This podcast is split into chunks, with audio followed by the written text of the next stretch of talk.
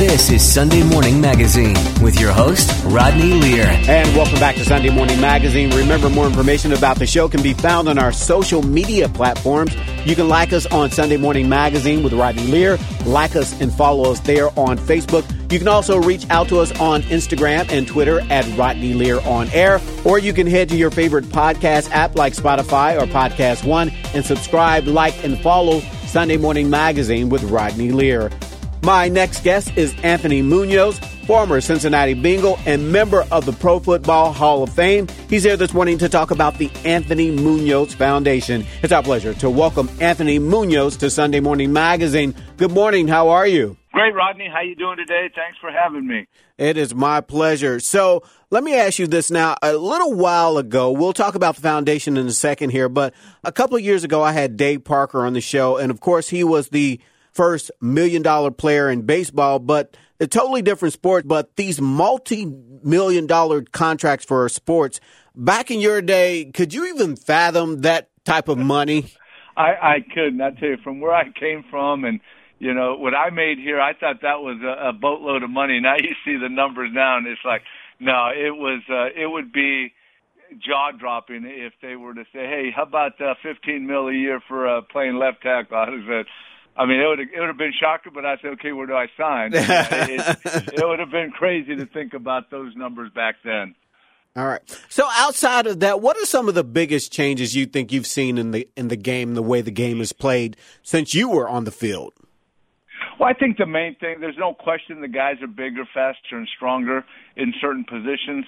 Uh, I think a lot of the rule changes, uh, what they're, you know, what different players are allowed to do and not allowed to do within the rules. Uh, you know, blocking below the waist or, you know, blindsiding guys that, you know, were perfectly legal because uh, you weren't hitting the guys from behind. You were still getting them, you know, but you can't do that. So it's just a lot of, you know, rule changes. Uh, the fact that you can't touch a wide receiver legal after five yards. So, you know, makes it uh, tougher on defensive secondary people to cover guys. And I mean, I, I kind of chuckle uh, thinking, can you imagine them telling Mel Blount or Lester Hayes or Jack Tatum, hey, you can't touch the wide receiver after five yards and, until he catches the ball, then you can tackle him. They would have kind of looked at you like, are you nuts or what? but it's, you know, it's mainly, you know, for the safety of the players, and, and I would say that's probably the biggest change in the game. Okay. Now, so was football always your first love? Because I understand that you played baseball in college. I didn't know that. Yeah, baseball was my first love growing up as a kid in Southern California. I started playing at about the age of seven. Uh, and uh, that was a, a childhood dream of mine was to be a major league baseball player.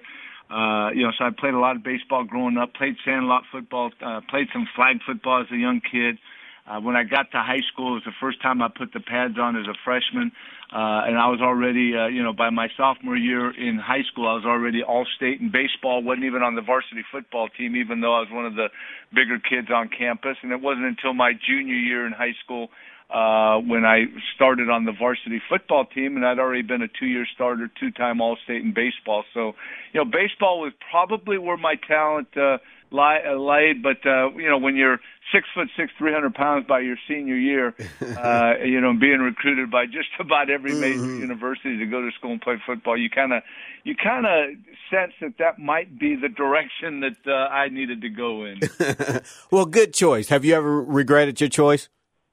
Not at all, not at all. The, the fun thing for me, you mentioned playing in college. I'm just thankful that uh, you know they had agreed to let me play baseball at USC, but because of injuries, I only got to play one year. But uh, the one year I played there at USC worked out well. We went to the World Series, we won the national championship, and but uh, I I got to experience playing at USC, you know, major college baseball, which was a thrill of mine, and then totally understood. But no, no regrets at all. Now, after your career with the Bengals, you could have moved on. You could have moved anywhere. What is it about this city that made you want to call Cincinnati your home? You know, it's interesting because a lot of people ask me that. Uh, a week after my last game, we played the the Indianapolis Colts at the old Riverfront Stadium. I got a call from a, a gentleman who coached me in college at USC, John Robinson, and it was literally not even a week. It was six days after my last game, and he was returning to USC to be the head coach again, and he called me to be the offensive line coach. So, in essence, I had a job offer a week after my last game with the Bengals to go back to LA to coach, which I love doing, to go back to my alma mater, which I still love But uh, Dee and I, our kids were nine, eleven at the time. We said, you know what? We want to stay here, and, and the main reason people always ask is we say the people. I mean, the people make this place what it is, uh, made it comfortable, and again, uh, the same way of having no regrets about you know pursuing football, no regrets not taking that job, no regrets staying here, making Cincinnati home because we fell in love with Cincinnati quickly. Uh, so that's uh, you know, I tell people it's the people here and the beaches and uh, in, in palm trees are overrated in Southern California. All right, there you go. and in case you're just tuning in this morning, you're listening to Sunday Morning Magazine. On the phone with me is Anthony Munoz, former Cincinnati Bengals and member of the Pro Football Hall of Fame. He's here this morning to talk about his foundation, the Anthony Munoz Foundation. So let's talk about that. Tell us about the foundation and what sparked your decision to start the foundation almost two decades ago, I guess. Well, it's interesting because this is uh, we're celebrating 20 years. Uh, this is our 20th anniversary. Right. I've been retired from the NFL for 28 years, so I didn't start it until eight years after I retired. And the reason why I totally understand guys having foundations while they're playing a major league sport, or why you know you're you're leverage, you're relevant. But I wanted to be totally engaged. I knew when I was playing in the NFL, I was a husband, a father, and then I had a job to do. So uh, if I was going to do something, I want to be totally engaged. So uh, eight years after I retired, both our kids were getting close to finishing college, and I knew that you know it was time to to do that. So I started putting a team together, putting programs together, uh, and just before they they graduated college, I started the foundation in 2002. Uh, we have seven programs, everything from mentoring to overnight character camps to leadership seminars. Uh, we have two types of uh, scholarships. Uh, so you know, it's one of those things that you know, at first you you want to use your platform. I wanted to use the platform I have to to have a positive impact. Uh, not only you know, as our mission statement states, we want to impact, we want to engage the tri-state area to impact youth mentally, physically, and spiritually. We really wanted to address the total person, you know, through our educational programs, through our camps, where we can get out and physically work them, and then of course the spiritual part of it, you know, at our overnight camps we have chapel and and, and things like that. So uh, you know, it was just something that I always wanted to do. Uh, to utilize to build a team, and the way I look at it, for years and years, for over 20 years, I was involved in a much smaller team. Now I'm involved in a real big team, and uh, you know, I, I use. I hope my staff doesn't get tired of me using sports analogies, but I always talk about the bigger the team, the bigger the impact. So I know we only have a limited number of employees. We're just three, and that's it. But if we can collaborate with other people that have the same passion, the same mission, then we can have a bigger impact. So, uh, yeah, that's what we're all about. You know, we give. Um, several types of scholarships. Uh, you know, one of them is our straight A scholarship, which we're kind of uh, getting to the point where we, uh, you know, pick the, the finalists. And the great thing about it is that Mike's Car Wash has come on board for the second year. We recognize 18 tri-state area, nine male and nine female. We call our straight A, which includes uh, academics, athletics, attitude, achievement, overcoming adversity is a big criteria. And uh, the fun thing for us is there's never a lack of nominations. This year we received 328 nominations from 133 local high schools. Uh, wow. But uh, Rodney, with that being said, the finalists and they overcome a lot, uh, and especially with what they've been through this last year with the pandemic and online learning, hybrid learning. Uh, the average GPA for these uh, all these nominations is 3.92 GPA, which is just phenomenal. Wow. And, and, uh, in this grade A, a big component, a big criteria is overcoming adversity. So these kids, all their focus just isn't in school or some, they're like helping raise siblings. Their mom and dad are, you know, either overcome or involved in drugs. They've lost parents to overdoses. So they're, you know, in the past we've had a couple kids that have been homeless for a little bit. They've had physical ailments. So they are overcoming a lot of adversity, but they are excelling over the top.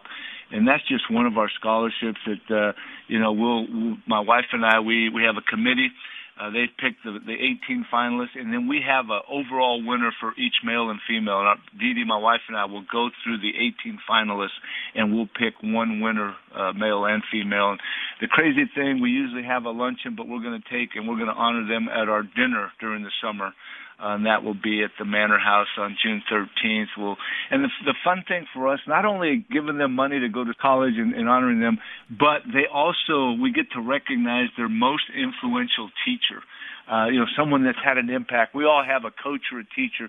They get to bring them to the dinner, and we recognize wow. them also. So it's uh, it's a fun evening when we recognize our straight A student scholarship uh, recipients. And that dinner is coming up on June 13th. Is that right? Yes, in fact, we have our dinner June 13th, uh, and that's usually where we give our, our big scholarships. We also have a scholarship fund, but because we usually have a luncheon in April this month for our straight A, but because of COVID, this would be the second year that we cannot do that. So we've just kind of rolled it over.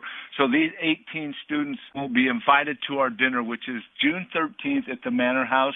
Uh, people can go to MunozFoundation.org and uh, and check it out. Uh, you know, we we sell the tables, a table of ten or eight or ten for a thousand dollars, and they'll get a chance to not only see these straight A, but we also have our, our major scholarship fund, which is a twenty thousand dollars scholarship, and a lot of these students will be uh, will send their resume in for that also. So, you know, that's uh, that'll be fun. It's a fun night at the Manor House, and it looks like we'll be able to have quite a few people this year. Um, unlike last year, we had to do a lot of it virtually. I think this year we're looking at uh, having a pretty good crowd there. And again, in case you're just tuning in, you're listening to Sunday Morning Magazine. I'm Rodney Lear. More information about the show, more information about our guest, Anthony Munoz, can be found on our Facebook page, Sunday Morning Magazine with Rodney Lear on Facebook. Head there now and follow us there and like us there now. Again, we're speaking to former Cincinnati Bengal and member of the Pro Football Hall of Fame, Anthony Munoz.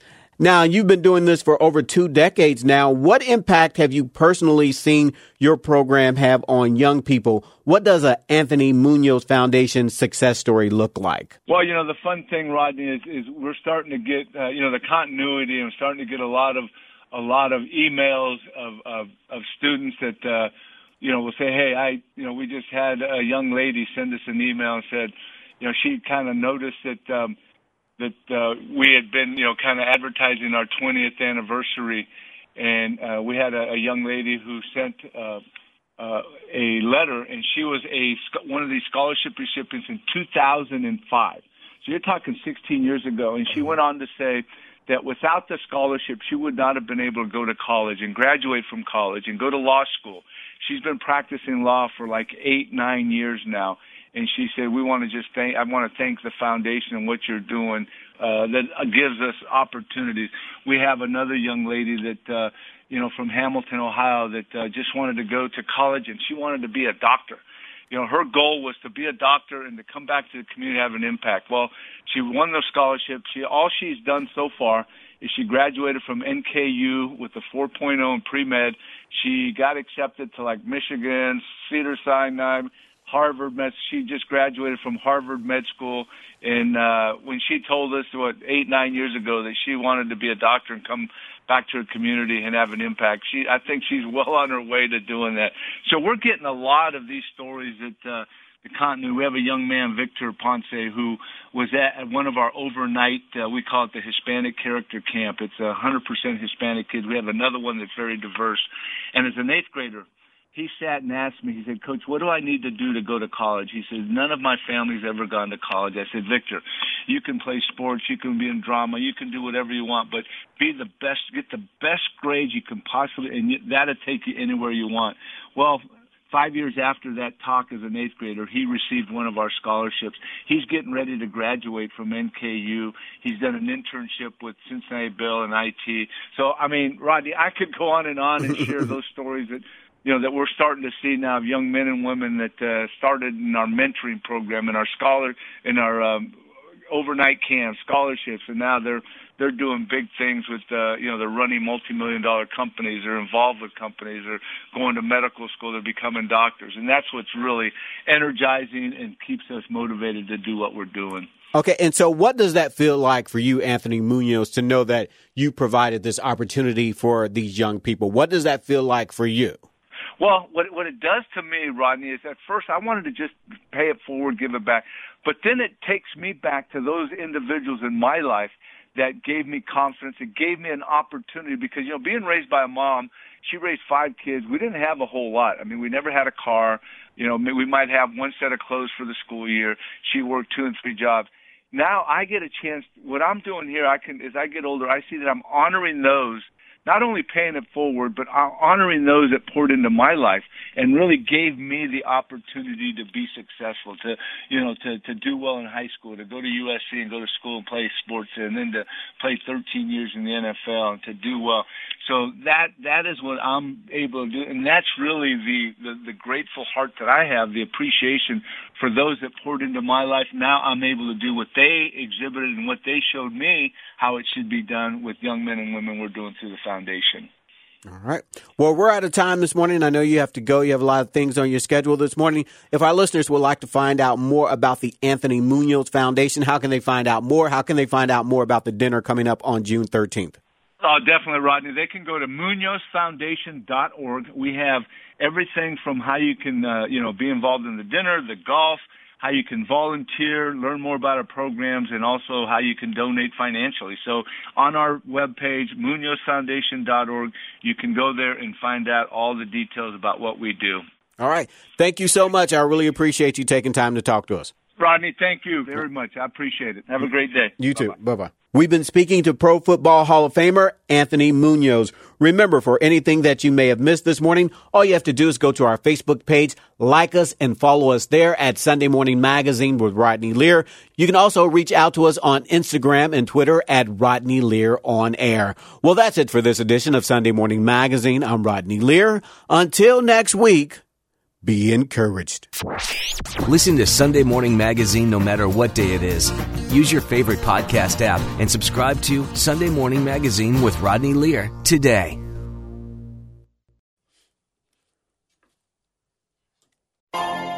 Peloton, let's go! This holiday, with the right music and the right motivation from world class instructors, we're going to pick it up a notch. It's the holiday season. You might just surprise yourself with what you're capable of. Work out to thousands of live and on demand classes, from running to cycling to yoga. Try Peloton risk free with a 30 day home trial. New members only, not available in remote locations. See additional terms at onepeloton.com slash home dash trial. Peloton, motivation that moves you.